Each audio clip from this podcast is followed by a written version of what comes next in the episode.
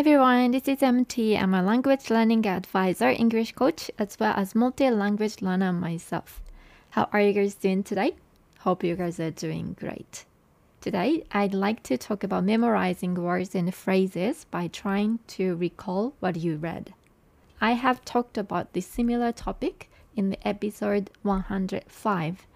So if you haven't listened to it, please check it out too.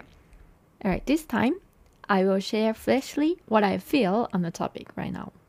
I've been talking about the power and advantages of reading aloud. But if you do something in addition to it, your mind can absorb words and phrases better. What do you think it is? Actually, I've already said it at the beginning of this episode, right? It is to try to recall what you read. It doesn't matter if you can recall the words and phrases or not.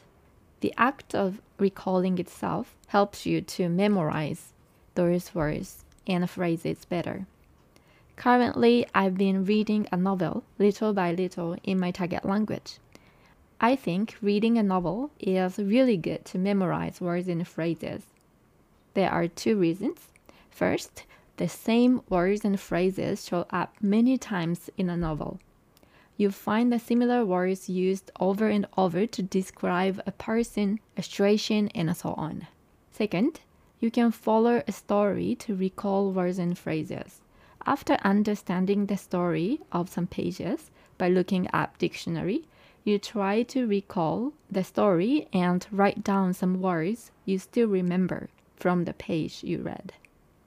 You might just remember the first sound of the word or the first letter of the word, but it's okay. Just try hard to recall them. And I'm sure you will want to know the correct words or phrases that you couldn't recall, right? So afterwards, you definitely check the correct words and phrases in the book, right? That is really important. That is a key to retain those words and phrases. These days, I believe in the impact of intensive reading reading aloud, and recalling. However, you are still lack of using the language with them. So, in addition, you should talk to teachers, native speakers, or to yourself. Then I think that is a complete set of language learning methods. But you know, at the end of the day, you need to choose methods that you like. What you like changes over time.